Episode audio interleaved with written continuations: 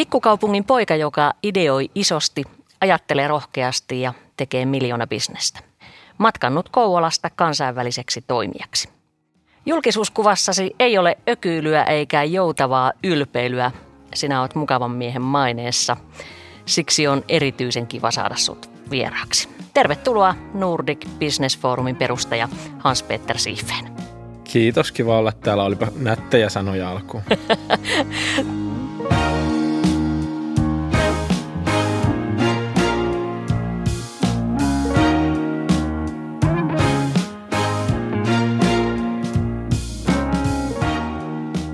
Tämä on Talenomin podcast Timanttia Timanttia. Minä olen Marjo Rönkvist ja mun kanssa tätä ohjelmaa on tekemässä Talenomin talous- ja henkilöstöjohtaja Antti Aho. Tervehdys Antti. Hei hei. Sinä olet Hans-Peter lähtöisin Kouvolasta ja muutit opintojen myötä Jyväskylään. Oot julkisuudessa kertonut aika monenkin kertaa sun tarinaasta täältä Jyväskylästä, mutta mitä sä kannat mukana Kouvolasta? Öö, no sukujuuri ainakin ja, ja tota, siihen aikuisuuteen asti niin siellä tosissaan asustelin, että, tai Valkealassa suurimman osa ajasta, joka oli, oli silloin vielä Kouvolan naapurikunta, pieni, pieni kunta, mutta tota, nykyään osa Kouvolaa sitten kuntaliitoksen myötä. Kun Kouvolassa on lapsuutensa viettinyt ja siellä on perheen kanssa asustanut, niin siellä on sen – meillä on vanhemmat eronnut, mutta äidin kanssa asuttu Kouvolassa ne suurin osa vuosista, niin äidiltä oppinut paljon tärkeää, samoin kuin isovanhemmilta. Mä vietin aika paljon aikaa isovanhempien kanssa. Just tuossa pojalle, kun käytiin viime viikonloppuna kalassa tässä Jyväskylässä, niin kysyin, että tiedätkö, kenen kanssa isi on lapsena kaikista eniten kalastanut. Ja no ei poika tietysti tiennyt, mutta sitten mä kerroin, että Pentti iso papan kanssa. Et Pentin kanssa on tullut eniten kalastettua. Sinä olet ollut varsin toimelias nuoresta asti. Mistä se sun yrittäjäasenne oikein kumpuaa? No se kumpuaa varmaan sattumasta ja siitä sitten syntyneestä inspiraatiosta, että mä olin tota Intin jälkeen töissä konepajalla Voikkaalla, joka sekin on nykyään osa Kouvolaa, mutta tota näitä Kouvolan ympäryskuntia. Ja siellä oli putkenvääntökoneella mun työparina Haikosen Timo, joka oli myös samassa lukiossa ollut. Ja tota, siinä kun väänneltiin sitten putkia yksi päivä, niin Timo kertoi, että hän on, hänellä on innostava uusi bisnesidea. Ja tota, Timo oli siis lähtenyt suoramyyntiyrityksen suoramyyjäksi ja oli tosi innoissaan niistä tota, ajatuksista ja ideoista. Ja, ja sitten tota, mulle niitä intoa pauhas siinä putkevääntökoneella ja, ja tota, se into tarttui minuun ja minustakin tuli suoramyyjä ja sitä kautta sitten tutustunut niin kuin ajatukseen yrittäjyydestä ja se kipinä iski sitten todenteolle. Ja sitä kautta myös on käynyt ensimmäisissä tämmöisissä myyntiin, johtamiseen, YMS liittyvissä seminaareissa ja valmennuksissa ja sain niistä ihan hirveästi irti kipinää ja tietoa ja jollain tavalla semmoisia paljon innostavampia luentoja kuin mikä oli tottunut sitten lukiossa ja Intissä, jotka oli ainut kaksi paikkaa, missä luentoja oli kuunnellut, niin siellä syntyi semmoinen unelma, että joku päivä olisi upeata, jos itsellä voisi olla joku oma bisnes tähän valmentautumiseen liittyen. Et sillä tavalla tämä on sitten poikinut. Jos pieni välikommentti sallitaan, niin siis suoramyyntipohjalta lähetty ponnistamaan. Mun mielestä on todella hieno, hieno tarina ja ylipäätään myyntipohjalta ja suoramyyntihän nyt on sitä itseään. Joo. Että kannustuksena kaikille nuorille, että ei muuta kuin myyntihommista, niin sieltä on hyvä lähteä rakentamaan. Joo, kyllä mä niin uskon yrittäjänä varsinkin, niin siinä pärjää paremmin, jos on tota, saanut vähän siedätyshoitoa. Jos on tota, tullut torjutuksi monta kertaa ja, ja ei, ei sitten ihan lannistu pienistä, niin, niin se on aika tärkeää. Ja myyntityö on tosi tärkeää kokemusta – Oliko se kannattavaa bisnestä se suora myynti silloin aikana? Uh, no, kelle, kelle, kelle, lie, ke, ke, kelle lie se aina, aina sitten, enkä nyt osaa edes sanoa, oliko suoramyyntiyritys, jonka suoramyyjänä työskentelin parikin eri yritystä, että tekikö ne voittoa vai ei, mutta tota, saimme siitä joitain ansioita, joilla pääsi asianmakuun ja, ja joskus ihan, ihan kelpoansioitakin. Mutta kaikista tärkein asia siinä oli mulle se, että mä tutustuin yrittäjyyteen ja sain kokemusta myynnistä ja opin, opin myynnistä tosi paljon. Ja ilman sitä kokemusta niin äh, minusta ei ole, olisi varmaan koskaan yrittäjä tullut eikä Nordic Business Forum olisi koskaan perustettu myöskään. Tehän ette itse asiassa sun kaverin kanssa, Jyri Lindeenin kanssa, niin tehän ette ensin edes perustanut foorumia, vaan tehän perustitte asuntosijoitusyhtiön. Oliko näin?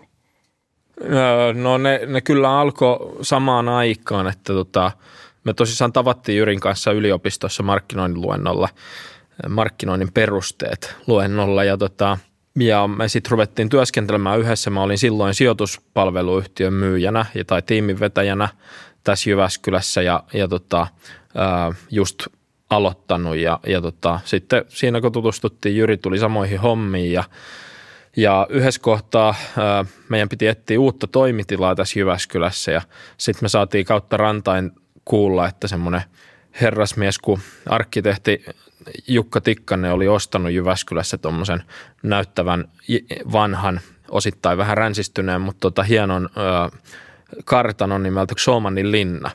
Ja kuultiin, että sinne olisi suunnitteille, että sinne tulisi toimistotiloja. Ja sitten me mentiin katsomaan ja ajateltiin, no ei tähän varmaan, tämä on ihan hullua mennä katsomaan, kun ei tähän ole varaa, mutta siinä käytiin katsomassa ja tota, siinä kyseltiin ja juteltiin, niin tuli semmoinen mahdollisuus vastaan, että voisihan tämän vuokrata niin kuin kokonaankin.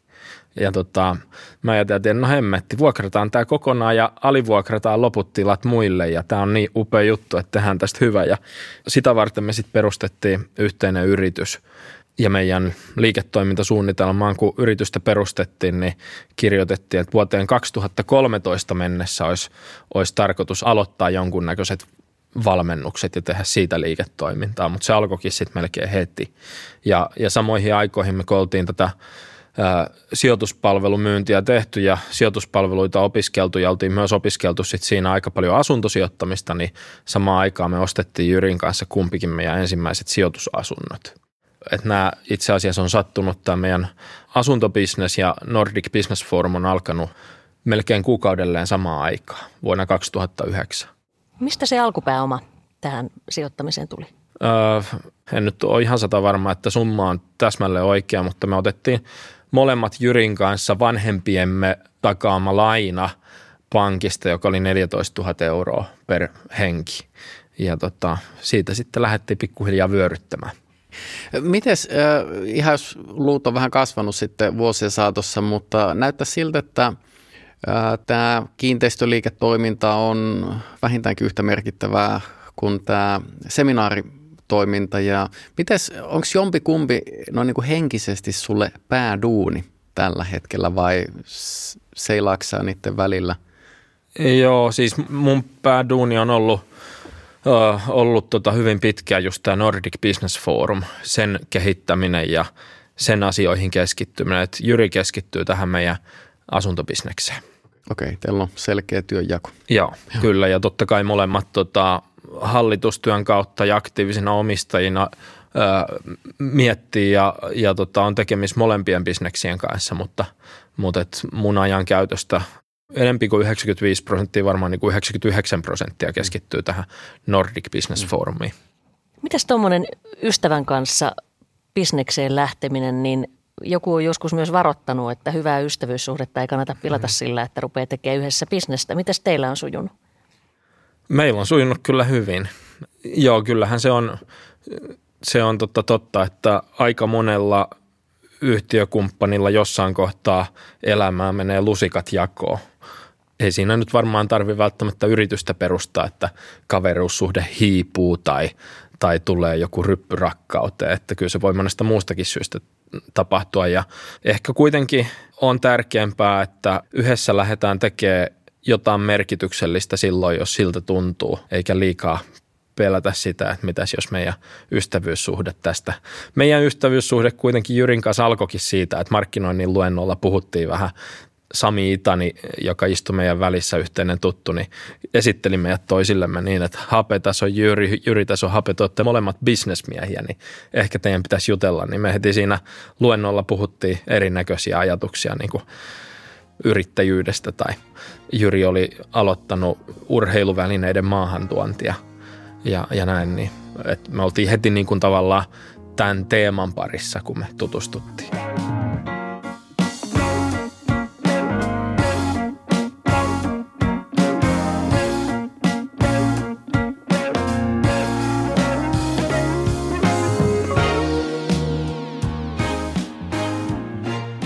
Jos sitten uppouduttaan tuohon Nordic Business Forumiin vähän enemmän, niin se on Pohjoismaiden suurin bisnesseminaari. Ja se syntyi täällä Jyväskylässä, mutta kasvoi aika pian ulos täältä ja siirtyi Helsinkiin. Nykyisin teillä on tapahtumia myös Ruotsissa, Norjassa ja Tanskassa. Voiko käydä niin, että Helsinki ja ylipäätään koko Suomi käy jossain vaiheessa liian pieneksi?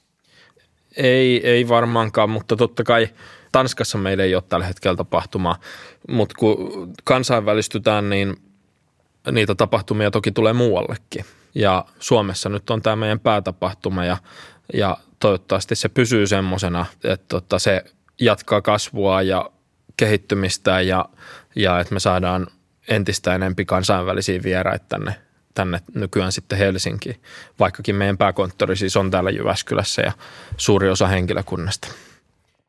Jos vähän puhutaan tästä seminaaritoiminnasta, niin mitä te haluatte antaa teidän seminaariasiakkaille? Tämä on varmaan ollut monesti pöydällä, kun olette homma ideoinut. Ja mikä on tavallaan teidän kuin palvelulupaus teidän seminaareissa?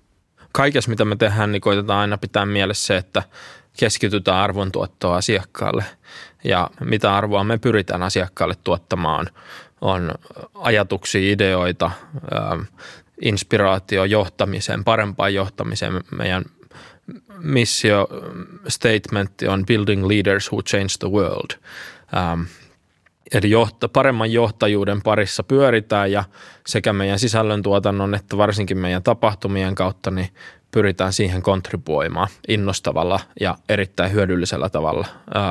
Ja myös siihen, että ihmiset, jotka meidän tapahtumissa käy, niin sen Annin avulla osaisi sitten paitsi johtaa paremmin, niin myös rakentaa parempia yrityksiä – ja, ja tota, koitetaan ujuttaa paljon väliin myös semmoista vastuullista näkökulmaa, että toivottavasti semmoisia yrityksiä sitten, jotka toiminnallaan ennen kaikkea keskittyy myös tekemään maailmasta paremman paikan. Puhutaan isoista asioista ja ollaan lähellä oppimista, kouluttamista, tämän tyyppisiä teemoja. Kyllä. Silloin puhutaan usein myös niin kuin vaikuttavuudesta. Mikä on teidän käsitys tämän teidän työn vaikuttavuudesta? Olette sitten onnistunut tässä, mitä te tavoittelette? Onko te, saanut palautetta tai mittaatte sitä jotenkin tai miten te arvioitte? Miten voi mitata, että onko maailma parempi? Niin, niin ja mikä se meidän, meidän NPF-vaikutus on siihen, kun on aika monta muutakin tekijää ympäri, ympäri ämpäri tuolla kadullakin kävellessä, mitkä, mitkä siihen vaikuttaa. Niin, niin tota, joo, totta kai kerätään hirveästi palautetta ja nyt tämän koronan aikanakin niin me ollaan tehty pari eri markkinatutkimusta ja pari eri palautekierrosta ja pari eri puhelukierrosta laajamittaisesti asiakkaiden keskuudessa ja monta kertaa ei tietysti välttämättä lähdetä tekemään just sitä, mitä siellä puhelimessa tai kyselyssä vastataan, vaan, vaan koitetaan ymmärtää sen, sen vastauksen taakse. Että tota, mikä on se arvo, mitä asiakas tarvii. Joskus tietysti voi innovoida joku semmoinen asia, mitä ehkä asiakas ei osannut suoraan antaa, vaan me ollaan myös verrattu itseämme niin kuin verrokkeihin maailmalla ja toi vaikuttavuuden vertaaminen on tietysti aika vaikeaa. Me ollaan meidän merkittävyyttä verrat, osattu verrata neljällä eri mittarilla. Yksi niistä on osallistujamäärä, toinen on tämän livestream-yleisön koko, kolmas on mediaosumat ja tota, neljäs on sosiaalisen median maininnat jos jollain kuuntelijalla tulee jotain muita hyviä mittareita mieleen nyt kun kuuntelee, että no eikö ne ole tätä ajatellut, että tälläkin niin pistä ihmeessä maili tulemaan, niin mielellään no otetaan niin. mittaristoon mukaan. Täällä ollaan avoimin mielin palautteelle, se on hyvä. Ehkä vähän saman asian ympäri pyöritään vielä, niin tota, mi- miten sä näet tämän, että miksi ihminen, myös minä, on valmis toisinaan maksamaan – aika paljonkin seminaarista, että saa kuulla asioita, jotka oikeastaan jo tietää tai jotka vois lukea ilmaisiksi vaikkapa netistä tai jostain kirjasta. Siihen voi olla erilaisia syitä, mutta yksi, yksi mitä me pyritään olemaan on, että me me säästetään sun aikaa. Et yhdessä päivässä sä saat parhaat palat aika monelta maailman johtavalta gurulta ja, ja tota, aika tiiviissä muodossa. Sun pitäisi aika monta kirjaa ehkä lukea. Koitetaan tehdä siitä semmoinen paketti, joka säästää sun aikaa. Ja itse asiassa niin, että – sulle ei olisi varaa olla pois, koska se säästää sun aikaa niin paljon. Ei pelkästään sen oppimisen kautta, vaan myös sitten tapaamisten kautta, jos sä haluat sen tapahtuman hyödyntää hyvin, hyvin myös verkostoitua ja tärkeissä tapaamisissa, niin no siellä on paljon ylintä johtoa sekä suomalaisista että kansainvälisistä yrityksistä paikalla ja siihen on aika tehokas tapa. Päivässä voi helposti olla kymmenen tapaamista, tehokas tapaamista NPF-aikana ja kahdessa päivässä 20 Sitten menee jo aika, aika niin kuin rankaksi se tapahtumakokemus, mutta, mutta se sen mahdollistaa. Eli tehokkuusajatus yhtenä tietyllä tapaa taustalla. Hyvin tärkeänä ja pyrkii joo, olemaan. Joo. No siihen lyhyt jatkokysymys. Miten te valmistelette tai sparraatte näitä puhujia – vai perustuuko se ihan vaan, valitsette oikein henkilöt vai, vai kerro, annat teille niin kuin, heille niin kuin raami, että tämä on se, mitä, mitä sitten niin NBF-esiintyminen tarkoittaa vai onko niillä niin kuin ihan vapaat kädet? Kyllä me sitä paljon, paljon tosiaan tehdään ja neuvotellaan puhujien kanssa, että minkä näköinen konsepti ja, ja mikä olisi se teema, josta me halutaan, että tämä keikka niin kuin olisi. Nytkin meillä on tulossa vähän uudenlainen – iteraatio tämmöistä online-eventistä äh, huhtikuussa. Me ollaan jotenkin huomattu, että nyt tässä online-maailmassa niin ihmiset haluaa vielä semmoisen syvemmän oppimisarvolupauksen. Meidän huhtikuun online-eventti äh, onkin tämmöinen bootcampi, jossa meillä on neljä eri, eri tota kirjailijaa ja yritysjohtajaa samasta teemasta, jokainen opettamassa meidän osallistujia teema on leadership and innovation in changing times ja leadershipkin niin kuin nimenomaan innovaation näkökulmasta, että kuinka johdetaan siten, että innovaatio kukoistaa omassa organisaatiossa. Nyt tota, ollaan sitten jumpattu meidän näiden valmentajien kanssa aika paljon sitä, että tämä on se konsepti, jolla me halutaan mennä. Gary Hamel, joka aloittaa tämän bootcampin, niin alustaa koko päivän ja vetää tietysti sen oman opetussessionsa, mutta samalla freimaa seuraavan. Jokainen puhuja jatkaa siitä, mikä edellinen jäi mennen koko ajan syvemmälle siihen samaan teemaan, eli kaikkien, kaikkien kouluttajien kanssa niin su- suunnitellaan se koko paketti yhdessä. Ja sitten ihan lopuksi Käri Hämel on vähän niin kuin tämmöinen kapellimestari siinä, siinä päivässä. Käri Hämel vetää vielä loppuun yhteenvedon, semmoisen wrap-upin ja oman näkemyksensä päivän tärkeimmistä takeawaysista ja niin poispäin. Kyllä me niiden puhujien kanssa koitetaan kovasti niin kuin tehdä semmoista jotain meidän näköistä ja meidän vision mukaista. Että.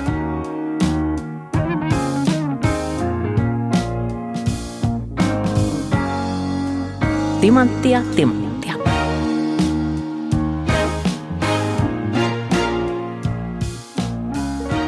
NBF lavalla on vuosien varrella nähty aika monenlaisia guruja ja huippunimiä ihan ympäri maailmaa. Naisia siellä on nähty tosi vähän. Miksi? No viime vuonna oli, oli kyllä itse asiassa naisia aika hyvinkin ja viime vuosina koko ajan ollut enempi. Viime vuonna myös kolme parhaiten arvosteltua puhujaa oli kaikki naisia. Eikö se tarkoita, että niitä pitäisi olla vielä enemmän? Kyllä. Totta kai se ei kyllä riipu siitä, että onko nainen vai mies. Et oli tosi kiva, että oli top kolme kaikki naisia. Naiset oli viime vuonna ylivoimaisesti parhaita puhujia. Vielä on vähän vaikeampi ollut löytää niitä näkyviä naisajattelijoita, mutta koko ajan se on helpompaa. Millaisia merittejä suomalaisilla naisilla pitäisi olla, että ne pääsis NPF-lavalle?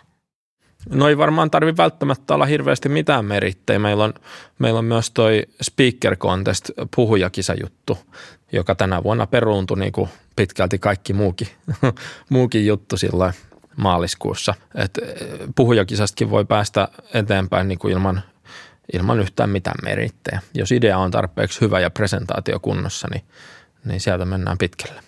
Te olette miettinyt paljon, mikä tekee hyvän esityksen tai esiintyjän. Kerro muutamia pointteja, mihin te kiinnitätte huomiota.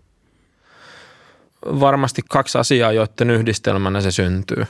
Ensinnäkin se ihan konkreettinen opetus ja kontentti, jota siltä puhujalta tulee. Et se on meidän kohderyhmälle supertärkeää. Mutta toinen on sitten se, että sen osaa presentoida niin, että siellä penkissä ihmiset nukaha. Vaikka olisi kuin hyvää tavaraa, niin meidän yleisölle tulee kyllä aika huonot pisteet, jos se on tylsä se esitys. Meidän yksi erottautumistekijä pyrkii olemaan se, että aika monet erinäköiset seminaarit ympäri maailmaa on, on helposti tylsiä ja nukuttavia – se hirveästi edistää oppimista, jos sinne ei nukaha sinne penkkiin. Ni, niin sen takia se on myös tärkeä asia. No sitten tietysti on kolmas, tunnettuus on myös tietysti osan puhujien osalta tärkeää. Ainakin, että siellä, siellä kokonaisuudessa on semmoisia staroja myös mukana. Liikut ympäri maailmaa ja tapaat ihmisiä eri kulttuureista, niin kuin helposti se yhteinen sävel ihmisten kanssa löytyy? Mun mielestä ihan hyvin on yhteinen sävel löytynyt ihmisten kanssa. Onko suomalaisuus jotenkin valtti näissä piireissä vai onko se haitta? Kyllä, se yleisesti ottaen on iso valtti. Että tota, me ollaan kuitenkin semmoisessa luotettavan maineessa me suomalaiset, että onhan siitä iloa ja hyötyä. Kaikesta niin kuin tästä sun urasta voi päätellä, että sä ajattelet aika isosti ja sulla on yrittämisessä myös isoja tavoitteita, niin mistä se semmoinen rohkeus isoon ajatteluun pikkukaupungin pojalle tulee? mun mielestä me ollaan kuitenkin niin kuin edetty sillä tavalla aika askel askeleelta. Se on vaan semmoinen juttu, että kymmenessä vuodessa kerkee tapahtua aika paljon. Ihminen yleensä yliarvioi pahasti sen, mitä voi saada aikaa vuodessa, mutta lähes kaikki huomattavasti aliarvioi sen, mitä voi saada aikaan kymmenessä vuodessa. Ja totta kai siinä tarvitsisi olla onnea matkassa, että moni hanke tyssähtää. Mikä teillä on ollut niin kuin sun mielestä se juttu, mikä on siivittänyt teidät menestykseen? Takana on kuitenkin varmasti semmoinen kova intohimo tätä juttua kohtaan ja semmoinen vahva merkityksellisyyden tunne, että, että se niinku kantaa ja sillä jaksaa ja, ja niin poispäin. Mun mielestä semmoinen hyvin yksinkertainen kasvun kaava, joka meillä on toteutunut aika hyvin, on se, että onnistutaan ylittämään asiakkaiden odotukset, jolloin asiakkaat pysyy ja samaan aikaan ollaan ahkeria myynnissä ja markkinoinnissa, eli hankitaan uusia asiakkaita. Mitä on ne isoimmat virheet, mitä sä ajattelet, että tässä on vuosien varrella tehty? On tehty tietysti ihan hirvittävästi virheitä. Vuoden 2017 jälkeen me kasvatettiin tapahtumaa yli 2000 osallistujalla 2016-2017 ja 2017 tapahtumassa ei mennyt ihan kaikki asiat ihan nappiin ja se näkyy asiakastyytyväisyydessä verrattuna, joka oli edelleen huippu hyvää kyllä noin isossa kuvassa tarkasteltuna, mutta se oli merkittävästi huonompaa kuin edellisenä vuonna. Kolme isointa tekijää oli, oli tota huonot penkit, ruoka, catering-puoli ja kolmas oli meidän sen vuoden kolmesta teemasta yksi, joka oli vastuullisuus ja selkeästi se kontentti, jota siitä tuotettiin lavalta, jäi bisneskulma, business niin kuin konkreettisuus jäi, jäi heikoksi. Et nämä kolme asiaa oli ne, mitkä palautteissakin selkeästi eniten tuli esiin. No miten kun paljon on saatu aikaa, mutta kun katsotaan eteenpäin, niin minkälaisia suunnitelmia, visioita, tavoitteita teillä on tälle toiminnalle? Mennäänkö niin kuin ennenkin palautteen pohjalta pikkuhiljaa parantaa vai onko jotain ihan uutta tulossa? No nyt on aika paljon tullut uutta. tänä vuonna on tullut paljon uutta tuonne digipuolelle, mutta se vaikuttaa aika paljon meidän, meidän tuotantoon sitten fyysisissä tapahtumissakin, että tämä, tämä ajattelu, mitä tässä on joutunut ja saanut tehdä, niin on ollut kyllä sillä tavalla lottovoitto. Mutta meidän kasvu jatkuu. En tiedä, meneekö maaliin, mutta todennäköisesti me laajennutaan vielä tämän vuoden aikana ennen vuodenvaihdetta Hollantiin. Me ollaan ostamassa sieltä enemmistöä meidän näköisestä yrityksestä, joka on näiden leadership-seminaarejen markkinajohtaja Hollannissa. Ja se on vain yksi steppi matkalla sitten tässä eteenpäin. Jos ollaan onnekkaita, niin roadmapilla on sitten kasvunloikkia jatkossakin. Eli kansainvälistyminen on selkeästi yksi, yksi juttu tässä – Joo, ja tuotekehitys ka- Joo. kaiken kaikkiaan ja nyt tämä digi, digipuoli niin äh, synnyttää sitten äh, semmoista ihan uutta tuotekategoriaa meille toivottavasti ihan pysyvässä muodossa. No pystytkö sä ihan muutaman opin, mitä tämä poikkeuksellinen vuosi on tuonut oivalluksia, niin jakamaan meille, että miten se ehkä sitten myös näkyy tulevassa tarinassa? Mutta yksi, mitä, mikä on muuttunut ainakin paljon tässä ajassa on kokeiluiden nopeus niin kuin tämmöisenä toimintamallina. Että meidän piti lähteä kokeilemaan tosi nopeasti uusia juttuja silloin, silloin kun tämä korona iski. Ja mä luulen, että se jää meille jossain määrin pysyväksi. Ja sitten tältä digipuolelta, niin me ollaan nyt mielestäni löydetty ainakin yksi tuotekategoria, joka tulee onnistumaan hyvin ja, ja elämään myös sen jälkeen, kun fyysiset tapahtumat rullaa taas. Toista tuotekategoriaa vielä koitetaan vähän hioa. Mun mielestä me ei olla siinä vielä siinä pisteessä, että, että se tulisi elämään yhtä hyvin myös silloin, kun fyysiset tapahtumat jälleen rullaa. Ja sitten asia, mikä tietysti on kehittynyt tosi paljon, me ollaan tehty Nordic Business Forumia hybriditapahtumana, eli niin, että on osallistuja sekä paikan päällä että verkon yli. Ollaan tehty sitä niin jo 2014 vuodesta lähtien, mutta kaikki tämä tuotekehitys mitä sekä me että meidän tapaiset yritykset ja muut tapahtuma-toimialan toimijat ympäri maailmaa on innovoinut nyt tänä aikana sekä vielä softan tarjoajat on innovoinut tänä aikana, niin se hybriditapahtuman verkko-osallistumismuoto on tässä ajassa todella paljon kehittynyt. Mä luulen, että pitkällä aikavälillä kuitenkin nämä vaikutukset jää tosi positiiviseksi johtuen siitä kaikesta innovaatiosta, mitä tämä on aikaan saanut. Sinä olet nyt jo saavuttanut enemmän kuin moni ihminen koko elämänsä aikana. Mistä sä vielä haaveilet? Mistä mä haaveilen, niin, niin tota, semmoiset kaikista isoimmat haaveet, mitä mulla on lapsuudesta ollut, niin ne on varmaan tullut toteen ja on tullut toteen, että mulla, mulla on perhe, mulla on tota, rakas vaimo ja kolme tervettä lasta. Jossain kohtaa mulle syntyi semmoinen unelma, että olisi mahtavaa asua järven rannalla. Me asutaan järven rannalla – virtaa riittää. Siis me koetaan se, mitä me tehdään erittäin merkitykselliseksi ja me halutaan kasvaa. Halutaan sitä, sitä levittää. Kovasti vielä on virtaa tätä Nordic Business Forumia luotsata eteenpäin. Kerro vielä joku tähtihetki tästä yrittäjän uralta, jolloin sä oot erityisesti kokenut yrittämisen iloa. Eilen oli aika kiva hetki. Esimerkiksi meillä oli eilen tämmöinen meidän viime vuonna meistä tehtiin tämmöinen dokumentti meidän Nordic Business Forum tapahtuman tuotannosta siellä sermien takana, miten, miten se tapahtuma tuotetaan ja sitten sosiaalisessa mediassa tuli joitain tosi sydäntä lämmittäviä viestejä ihmisiltä, jotka katto sen, mikä tuntui tosi hyvältä ja kivalta. Sitten jotkut semmoiset hetket, missä joku asiakas on on vaan kertonut, kuinka tämä on ollut hänelle arvokas asia, että, että on ollut tämä Nordic Business Forum tai yksittäinen opetus, mikä sieltä Nordic Business Forumista tuli, minkä takia tapahtui näin. Sitten kolmas silloin, kun joku oma henkilöstön jäsen kertonut, että tämä on ollut tosi merkityksellinen juttu. Semmoiset on varmasti ollut niitä parhaita hetkiä.